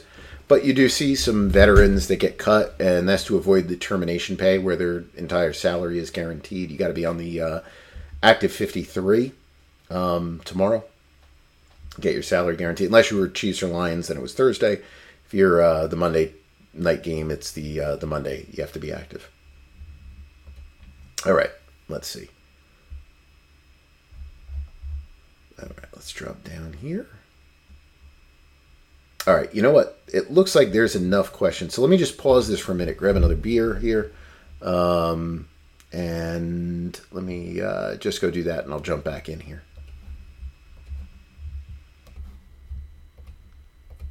All right, yeah. So I've really got to finish this uh, one of these days. I got to fix this uh, refrigerator thing down here and make it much easier.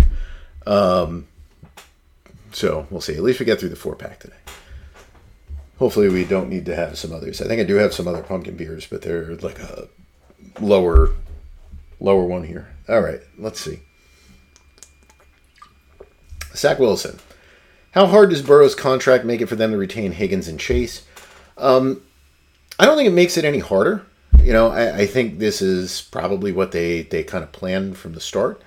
Um, you know, they, they knew they, they kind of knew what Burrow's numbers were going to be um, you know, I've mentioned the 55 for a while now. So I, I think that was the case. Now, if it does turn out that this is legitimately full guarantees and they didn't plan on that at first, I mean, may, maybe that'll play a little bit of a role.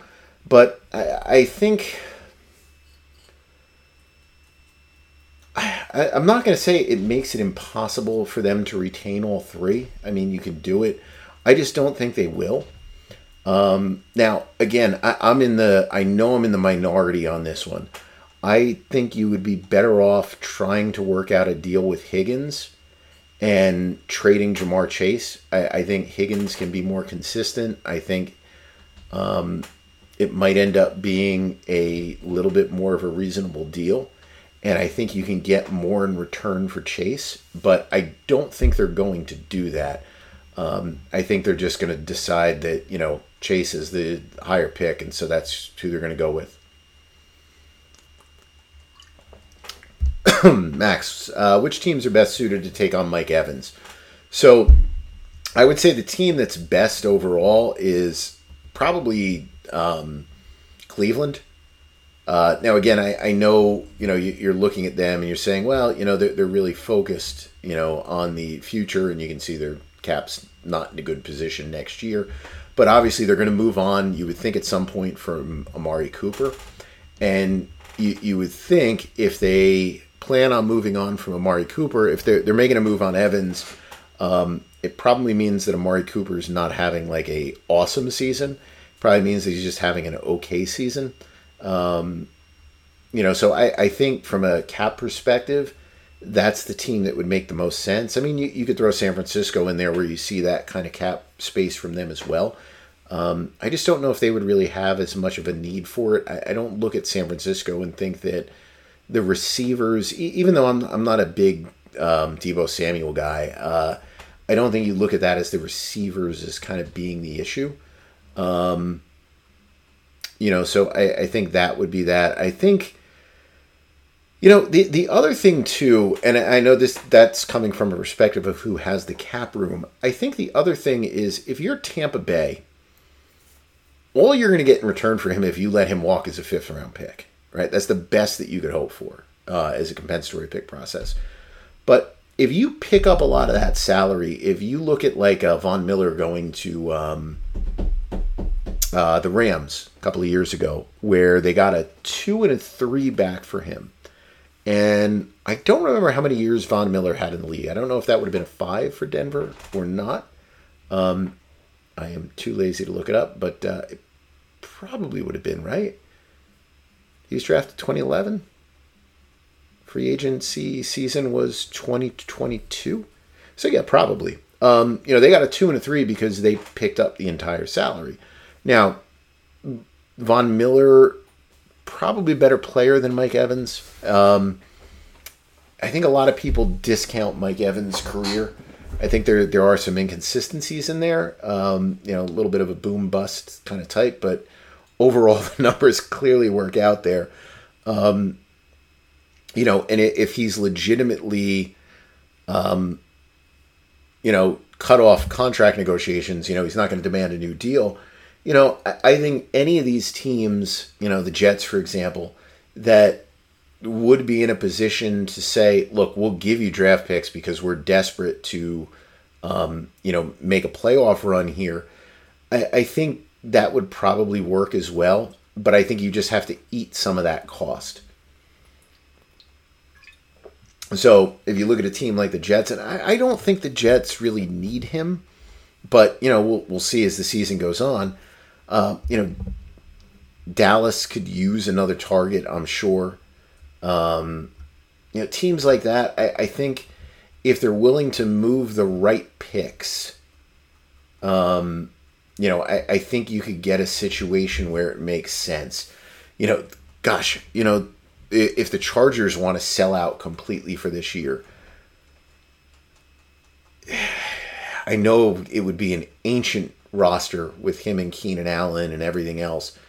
But man, you know, if you if you're selling out and your guys are constantly hurt or something, you might have to make a move like that. Um, so I, I think that's kind of more as to, to what you're looking for than necessarily just the cap room. But just on the cap room alone, the Browns are the team that stands out to me as team that would uh, kind of make a little bit of sense. Uh, Scott, how will the 49ers get through 2024 with all their large contracts? So I think pretty much what I went over before. Uh, they've maximized this carryover to where you're going to have 40 million that you bring over to next year. And then you're still going to go in there and you're going to redo those Trent Williams deals. You know, maybe you extend Armstead. Um, you know, you, will be able to redo Kittle again, I think, restructure him again. Um, you know, so I, I think that's uh, that's the way you do it. Patriots 300 level podcasts. Uh, no questions here, but appreciate all your hard work. We'd love to have you on our pod at some point. Well, thank you very much. Uh, I wish I could do more podcasts with people.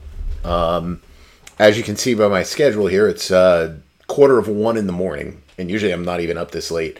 It's just random times where I can find some time to record, and uh, you know the schedule doesn't get any easier these days. Um, gets harder and harder. You know, it's uh, it kind of it kind of stinks. You know, I used to like going on the radio. I hardly ever do it anymore. Um, you know, once in a while you do like a, couple of podcasts with people, and I, I, try to make time for the couple of guys that I've known for a while, and I still have to turn them down sometimes. Just say, sorry, the timing's not going to work. Um, you know, once the the little kids football season is done, I might have a little bit more time to do some stuff, but uh, you know, it, it's tough. Um, you know, make time for it. I wish I could. Um, you know, but luckily there's there's other guys who are pretty good that uh, you know are able to to do a lot of these things. You know, Joel Corry's really good when he gets on the radio. Um, you know, if you ever hear him on Sirius or a couple of the other spots that he does, he's really good at. It. Brad has really done a good job with um, you know the stuff on NFL Network and everything. So he, he's done really good with that. Um, you know, I know Troy does good with his shows that he does.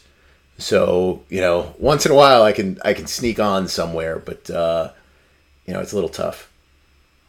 Uh, Jason, are there any payments to players from teams that don't count against the cap ever? The veterans minimum.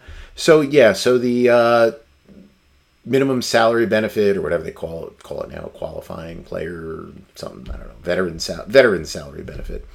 Um, that part doesn't count, so that that's the difference. So in other words, if a player um, is only making the minimum and he's been in the league at least uh, four years, so the minimum salary for that player is 1.08 million. Only 940 counts against the cap, even though 1.08 is actually paid out. Um, if player has more service, seven years or more, I think it's 1.165 million is the base this year. 940 counts on the cap, um, not the full 1165. The other thing is that you have a four-year player contract. Um, ooh, uh, so player has to be on the team for four years to qualify for that one. I cannot remember what the limit is on that. Um, two million and change, something like that. Uh, but again, you know, you you you have this difference um, between the salary that the player is being paid, you know, two five, two six, um, you know, and what the salary would be for a player with that experience level, you know, 1.08 or whatever it is. Um, so those don't count against cap. Uh, injury protection payments at the moment, a if I remember right, a portion counts on the cap. A portion counts as a player benefit. Um, I don't remember the cut on that, but yeah, there, there, so there's a couple of things that do, and that there are there are payments um, that also don't count against the cap that are for things like, you know, lodging and meals and the preseason, transportation for, you know, certain things. Um, you know, th- th- those kind of things are all part of the benefit pool. Um, you know, don't count against cap, player performance, uh, uh, performance based pay, th- those kind of pools. That's all stuff that doesn't count against salary cap. Um, do injury settlements to remove a player from IR count against cap? Absolutely. Yes, they do. Uh, how is the salary cap itself determined? Is it lower than it should be? If so, is this another instance of the players' union's inability to delay gratification and uphold the responsibilities to future players? Um, so this is all negotiated out. Uh, essentially, they, they have like three, maybe four pools now. I forget what it is. Um, but basically, what you've got is television money, local revenue money, NFL like kind of properties money, NFL Network, NFL Radio, Thursday night packages, streaming, I think falls into that bucket. And they have different splits. And gosh, I don't even remember what they are now. It's probably like 55% of the TV money goes to the players, um, maybe 50 50 on the NFL revenues, and then your local revenues are like um, uh, is that 35% goes to the players or 45. I, I don't even remember. But they, they also have like a, a cap on these things of like 48, 48.5% of total revenue. And then there's some credits for certain things with stadium construction and everything else. Um, basically, whatever those numbers end up being, for the most part, it's probably about 48 to 49% of revenue that's generated by the league goes to the players. Um, you divide that by 32, but you, are going to take out of that the benefit side of it, um, which are all those other payments, um, you know, that don't really go towards playing football. You know, stuff for the preseason, stuff maybe for the playoffs. Um, you know, those per diems, those kind of um, different kind of payments that you know go out there. Um, you know, different things with insurance and stuff like that that are that are all benefits that go to the players that all goes into the that other part of the pool. Um, you know, the performance based pay. That that's all a different section of it.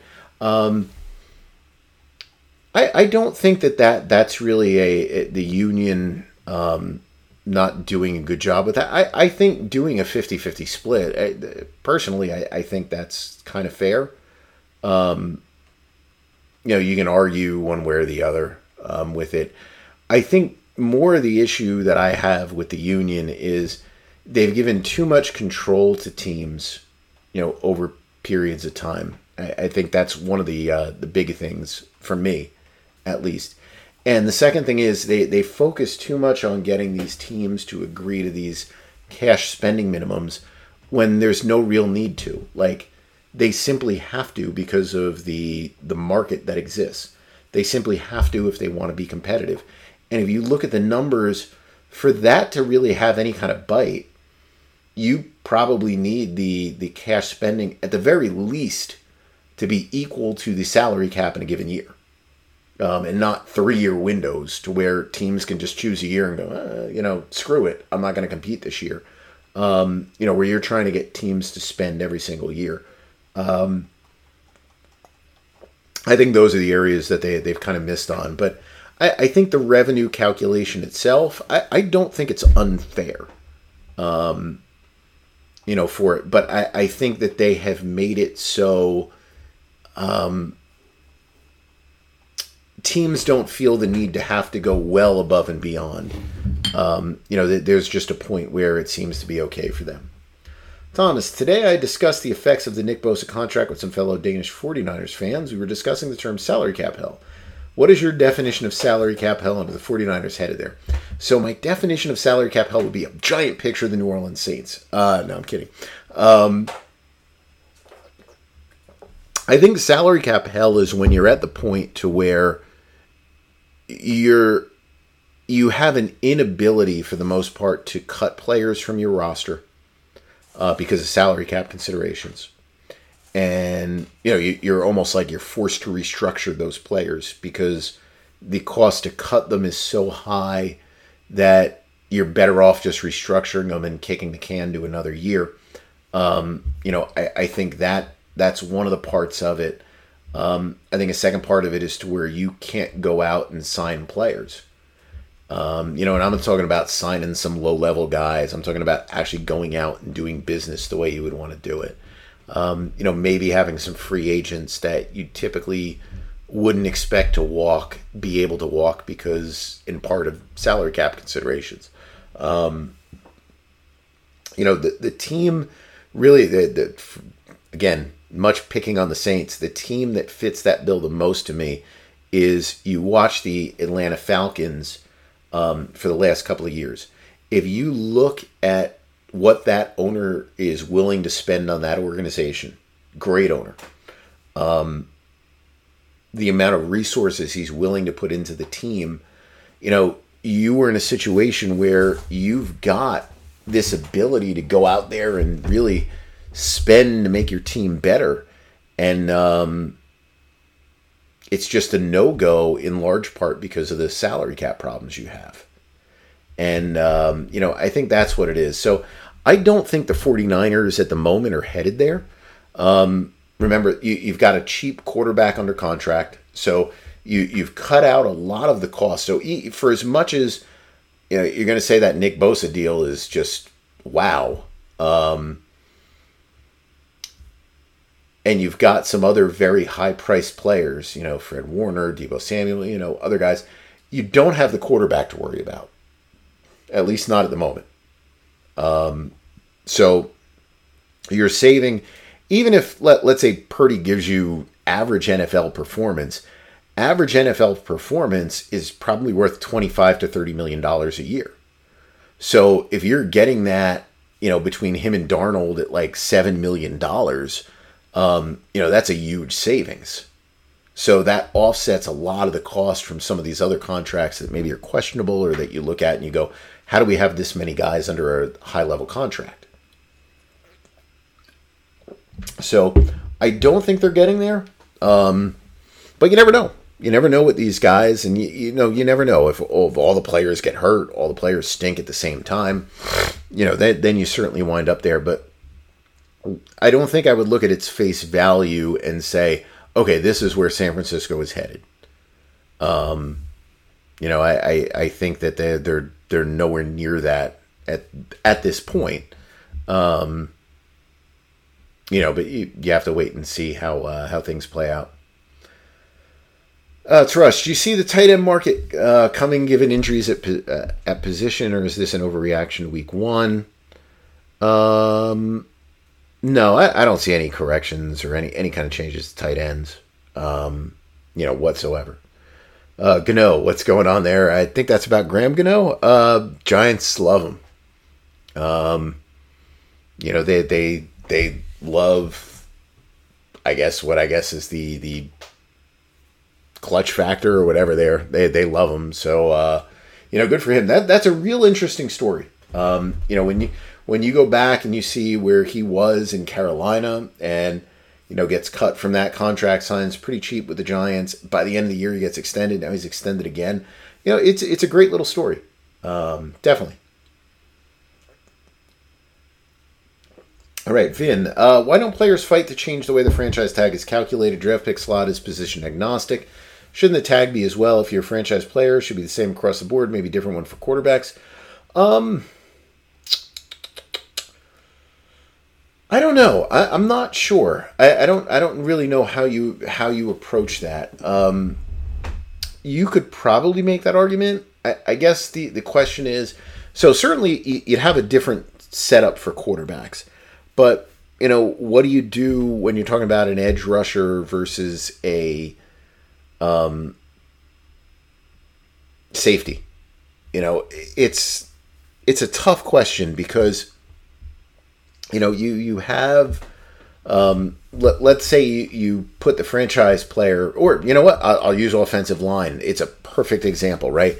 Your offensive line tag is basically made up of all left tackle salaries. Um, you know, may, maybe there's a couple of other guys in there, but for the most part, it's all left tackles. And because it's all left tackles, it prevents um, guards for the most part from being tagged, and centers never get tagged. And you kind of look at that, and you you look at that from the perspective of, well, is that really fair for left tackles that they're the only position that will be franchise tagged, and all these other positions are free? You know, so I, I think I think the same thing would happen. So let let's take quarterback thing off the board. Um, you know, let let's even say you just set it to the uh, highest priced players on the defense based on like the, the top five or top 10 or something like that on defense. And that applied to all defensive players.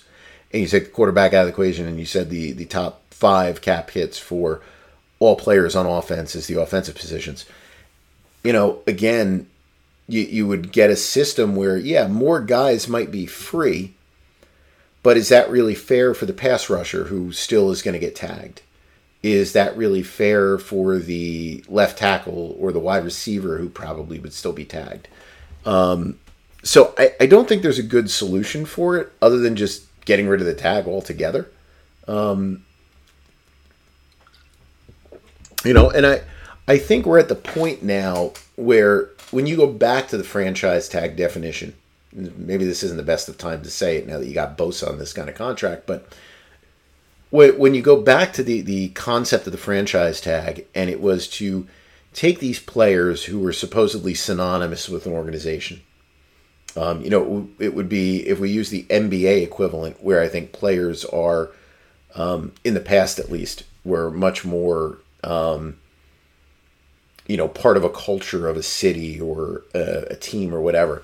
You know, it was, well, you need a way for Michael Jordan to stay in Chicago you need a way for Larry Bird to stay in Boston. You need a way for Magic Johnson to be a Laker. Um, sports don't really work that way anymore. Even in the NBA, I mean, yeah, there's Steph Curry with Golden State. Like I, I couldn't picture him somewhere else.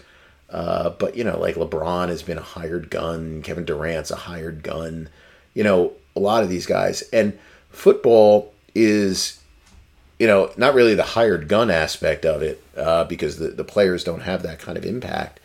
It, it's really that the, the only players that are somewhat uh, synonymous with the franchise are the quarterbacks. So uh, I'm not saying that that's a fair rule either, but I could see a situation where, you know, at least the spirit of the franchise tag is to work within the framework of the quarterback system. Um, and really nobody else because there's nobody else that truly is a franchise player anymore outside of the quarterback. There's just no there's no player um, that does that.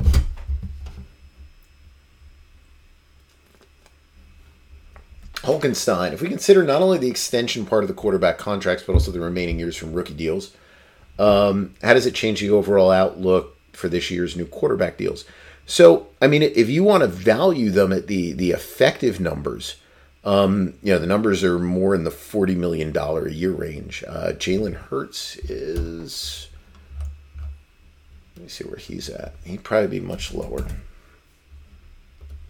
me take these other guys out. You know, Justin Herbert signed. He signed an extension. Well, signed an extension this year. Who else? Who else? Quarterbacks. All right, those are the two, right? Okay. So, you know, their effective APYs would be, uh, you know, 43 and 42 million each. So, I mean, still pretty good. You know, if you do that. Now, this gets into that topic, which I didn't want to go down that rabbit hole. And I'm almost two hours. There's no reason to go down that rabbit hole now. But, um, you know, this this is why this whole argument of they should be ripping up the con. It's the Florio argument. Know, they should be ripping up the contract and just doing a new deal. Why would you do it? Why would you do it as a team? You know, just using Jalen Hurts as an example. If they don't extend him, you know, here's their deal. They're, they're going to say, okay, we're going to offer you $51 million a year new money. We're going to offer you 255 to add four years onto your contract instead of you becoming a free agent, going through franchise tag stuff, blah blah blah blah blah. We'll sign you right now. All right, two fifty five new, fifty one a year. You honor that old year, so your your total value is two fifty nine three over five. All right, we're going to guarantee you hundred seventy five million dollars in new money, in salary protection, uh, injury protection. We're going to guarantee you 110 total. So like 106 or so new. Um, that's all guaranteed no matter how good or how bad you play this year, whatever happens to you. You go, no, that doesn't work for me. I need 51 5 flat. So I need 255 from today. Throw out that 4 million. I need 255 from today. What would you do if you were Philadelphia at that? Give him a pat on the shoulder? I respect that that opinion. We're going to have you play out this year. You're going to earn your 4.3 million dollars. And next February, don't worry, we'll, we'll throw the tag on you. You're not going anywhere. You know what we're going to offer you? $51 million a year, 255 over 5. with um, you know 175 million dollars guaranteed. That's a legitimate 51 million dollars a year. All you got to do is get through this year healthy. All you got to do is get through this year not playing poorly. How does that sound? Great. Like, come on! It's such a it's it's such a pointless argument. It's like you, you make these arguments sometimes, and it's like you, you take this this very pie in the sky outlook on things. You sometimes have to bring things back and start looking at it from a logical perspective. Look at it from, okay, this is how it will play out if we don't do it this way. Maybe there's a time when it'll get there. You know, you never know. Um, but when when you start to peel, you know, peel those layers back from those arguments you're making, and you just start to see what the eventual outcome is. You know, look at a player like a Carson Wentz, for example. Carson Wentz, Jared Goff, those guys were traded before their contracts even hit one new year. They were gone at that point. So, what would have happened if you played that scenario out? Do you think those players would have even gotten their 33, 34 million dollars a year at that point in time? No. 20, 15? You know, it made sense for the excuse me to sign those deals and negotiate on the basis of quote unquote new money um, you know, just just playing it out, just playing out the numbers or playing out those, um, you know, the contracts. But you've just got to get to the point where you look at that because if I'm Philadelphia, I look at this and go, okay, well, I can have this guy for two fifty nine for six, you know, or I can have two fifty five five, and then have him be a free agent. Like no, I'll, I'll opt for the 259, you know, over six. Like, of course, that's what they're going to do. The, the teams have all the leverage on these contracts. So, you know, that's a that's a that's a silly one. I, I think at least. I think it's just not logically playing through it. All right. Uh, Jake says if uh, sorry. If uh, Taylor sits on the uh, physically unable to perform list all season, does he still get a year accrued? And can a team trade for him while he's on pup? So I believe a team can trade for him uh, while he's on it. But if he stays on that list all season, and I'm sure he'd file some kind of grievance that he's healthy, but if he stays on that list all season, his contract will toll, uh, meaning that he will not be a free agent. He will just simply get the um, I guess it would be the bump to the. I think he's on a. No, he's probably on a PPE, right? He's on a proven performance escalator. He would probably just get the same salary next year. George, when looking and comparing all NFL team rosters, can you explain why it's better to use the player's APY for the comparisons versus salary cap charges in a given year? So, the you know I touched on this a little bit earlier. Uh, I think the APY gets you an ex, um, more of a overview of how the team views their roster. Every single team in the league has to comply with the salary cap. And if you, you look at the cap space charts, you can see that most of our teams are between, um, you know, $500,000 in cap space and $10 million in cap space. You know, really the only things we have that are crazy cap space is the 49ers and the Browns. You know, most of the other teams are all kind of in the same spot. But if you get into, um, you know, cash spending, for example, and this is also something that varies year by year, you know, you can see you've got this giant, you know, gap that's here, you know, from 168 to 282, you know, teams at 256, teams at 210. It's not as tight and um, you know that's on the active roster, not the the total. There's you know even more if you you get into the total spending. Um, So I think what the cap spending kind of tells you is how we manipulated the the roster for a given year. But you can have a team with a bunch of really, really, really good players on it that has very similar salary cap situation to a team that you know isn't expected to compete.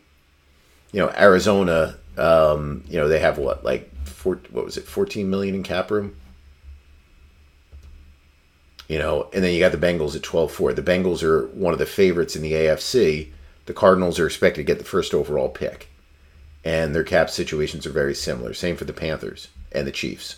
So I, I think that's why I'd rather look at the annual value when comparing a ros- rosters overall um, versus the cap, which is kind of telling me how they manipulated that roster um, for this year. Parker, are you going to post more average salary ranges? Would be interested to see, to see the most unbalanced rosters across the league. Um, if I get a chance, I will. Probably won't happen tomorrow, and I don't know what kind of interest there will be after the season. Um, or, I'm sorry, after the first week. Um, but I'll try to post some stuff. We do have some stuff like that, I think, in the premium section. I'm not even positive on that. Um, we, we, do a couple of different overviews there. I'd have to look. You know, we do have APY by position. Let me see. I gotta get those out of there. Uh, let's see what we've got here. You can do, you know, uh, th- this is individuals. How much is on top two, top three, top four? Um, I'd have to look. I do so much of this stuff when I do like different kind of consulting things. I get mixed up with uh, what I have online and what I don't. um, but we'll we'll try to do more on it. At the very least, I'll, I'll try to touch on them somewhat in the podcast here and there. All right, let's get last set of questions here in.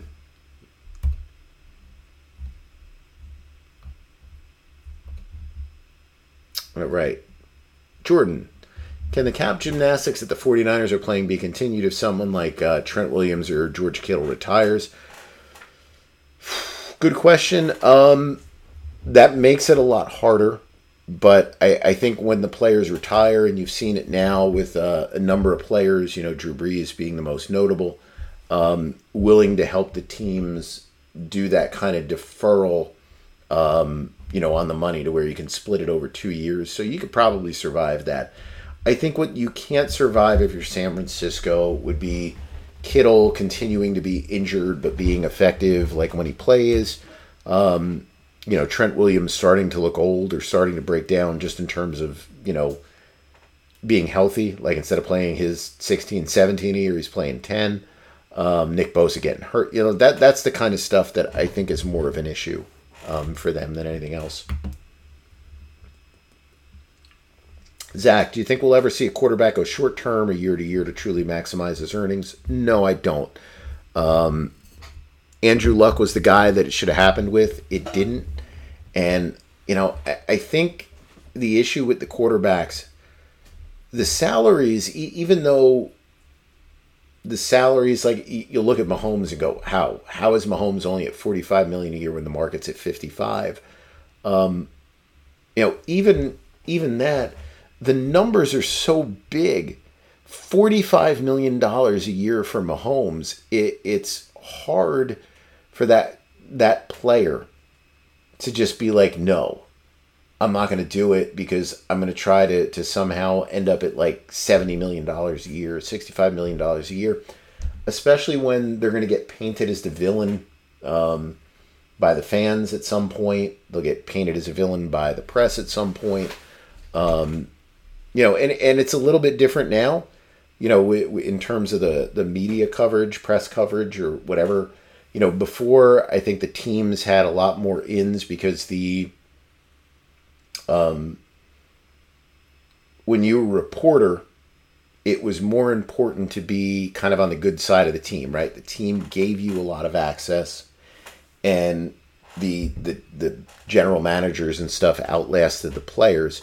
Now it's a little bit more balanced because the general managers don't last as long, uh, the staffs don't last as long, and you kind of get the you're more beholden um, to certain agents across the league because the agents agencies have consolidated, right? You've got mega agencies. It's kind of like the, the college sports stuff.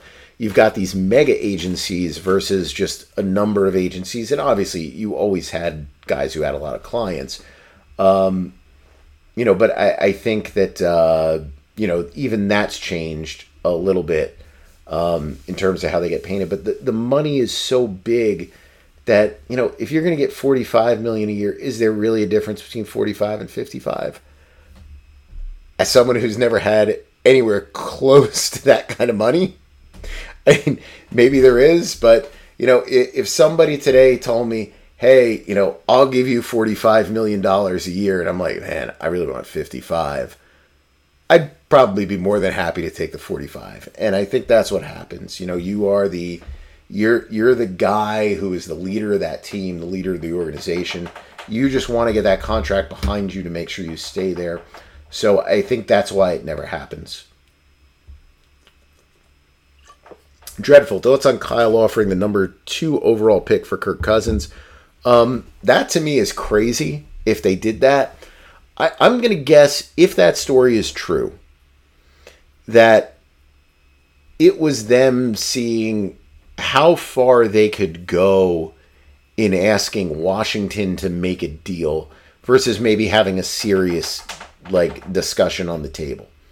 Like it, it might be something like, well, you know, it, it would be great if uh, we could get Cousins here, and there are probably some bad feelings between Washington and Kyle Shanahan. You know that that kind of stuff. Um, so I, I would imagine that's more of what it is. Um, you know, if it's legitimate, like that's crazy for him to offer that crazy for Washington to turn it down, but that that's pure Washington just being, um, you know, completely out of it. Gary, the role of lizards in modern society. I have no answer for that whatsoever. Connor, uh, what do these new contracts do for Trevor Lawrence and Josh Allen's uh, upcoming deals? Josh Allen's under contract for a long time. So I don't I don't think anything is going to change in that regard. Again, unless he comes out and wants to start saying like I feel grossly underpaid at 43. I can say that. I don't think he can say that and kind of get away with it. Um, so I I don't think that really changes much. I think when it comes to him and Mahomes, at the most, it would be their agents going to the teams and trying to get them to take money from, you know, 2027 and move it to 2024 you know, knowing that those future years you're going to get an extension anyway. Um, you know, for Lawrence, well, you got to wait to see what happens this year. But I mean, the stage is certainly set if Lawrence can have a big playoff run. Um, you know, to to be looking at that sixty million dollar a year range. Mark, what happens if Chris, Jones and the Chiefs don't come to an agreement on a new deal? What do the Chiefs? uh, need to do to get his last year under the cap, and what will they owe? Um, so, okay, when the Chiefs, you know, when Chris Jones says he wants to come back, um, if no new offer is made, they'll have to restructure somebody before they move him off the exempt list. Um, right now, you know, now if I'm him, I, am not going to throw void years on there to help the key, uh, Chiefs out with the cap because that'll screw up his uh, franchise tag number. But he, he's already screwing up his own franchise tag number by sitting out. Um, you know, so I, I think, um,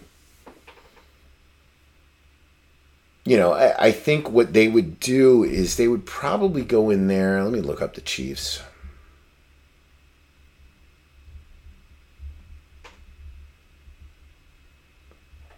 you know, they, they would ha- they'd have to just take one. See, they have guys with big base salaries, so you know, Thuney with a 15, Kelce 11.25, and obviously these guys have now earned one week. Reed 895, Valdes-Scantling 856.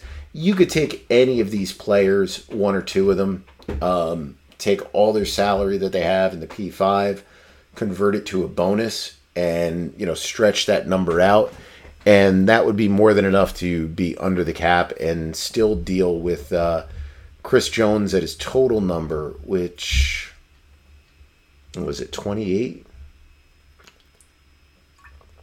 Um, yeah, probably around twenty eight million. Uh, right now, obviously, it's nowhere near that, and he's given up about a million dollars a week. So each week, that number gets lower and lower and lower um, as to what that change would be.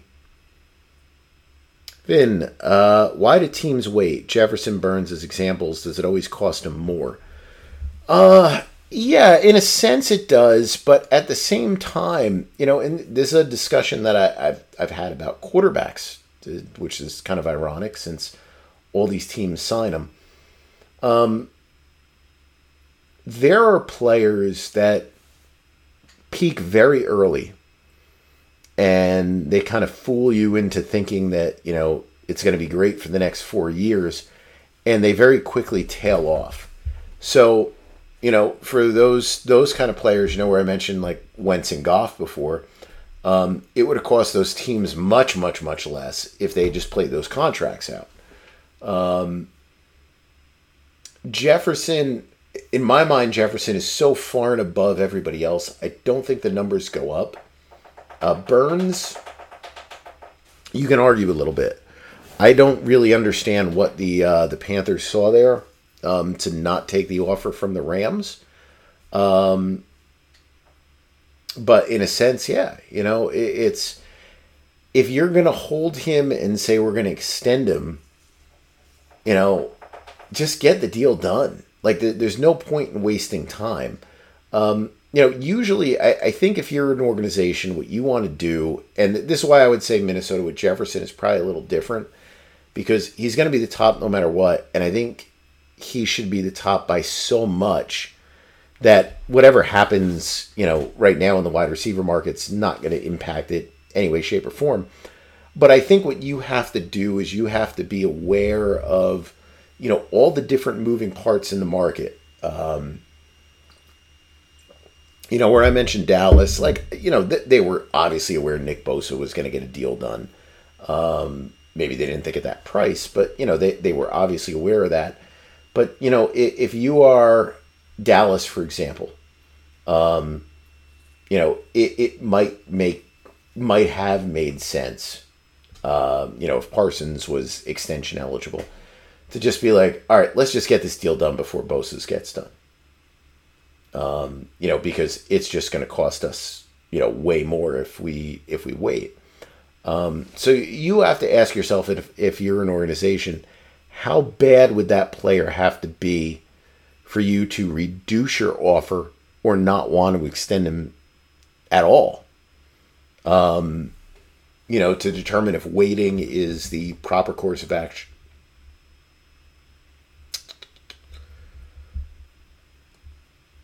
JT used the pup the entire season and still get a year accrual to free agency. Can he be traded while on pup? Uh, I think this is probably the same question I had before. It might have been the same person. Uh, but no, he can't just sit there to get to free agency. His contract will toll. So um, he needs to get activated.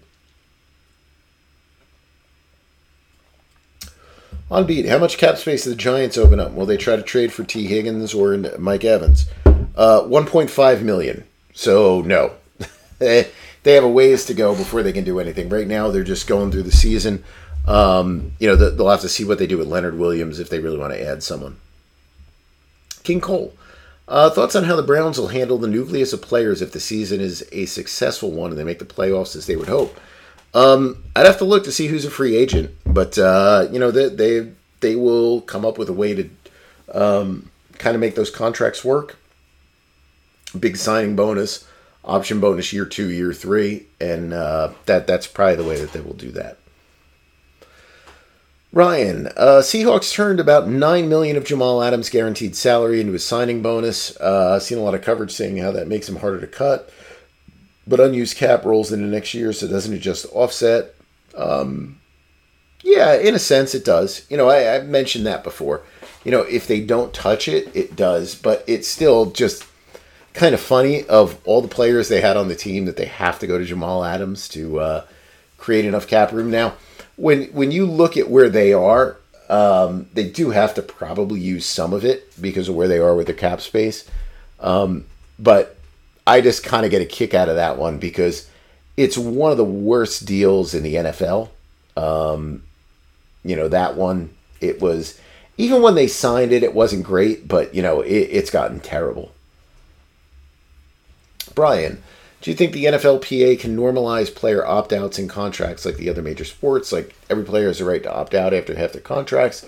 The team can void the opt out by automatically sticking fully guaranteed tags on the rest of the contract. No, I don't see that happening. Um, that was something that used to happen in rookie deals. You basically could opt out of the deal and the team could buy it back for a set price. Um, I don't think that's going to happen. Once they, once the union kind of gave in on the rookie contract stuff, um, all the creativity kind of disappeared, or most of the creativity um, disappeared from a lot of the contracts.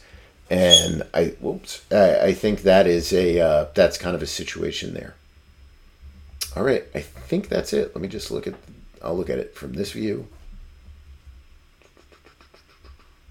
I think these are all the questions I just answered.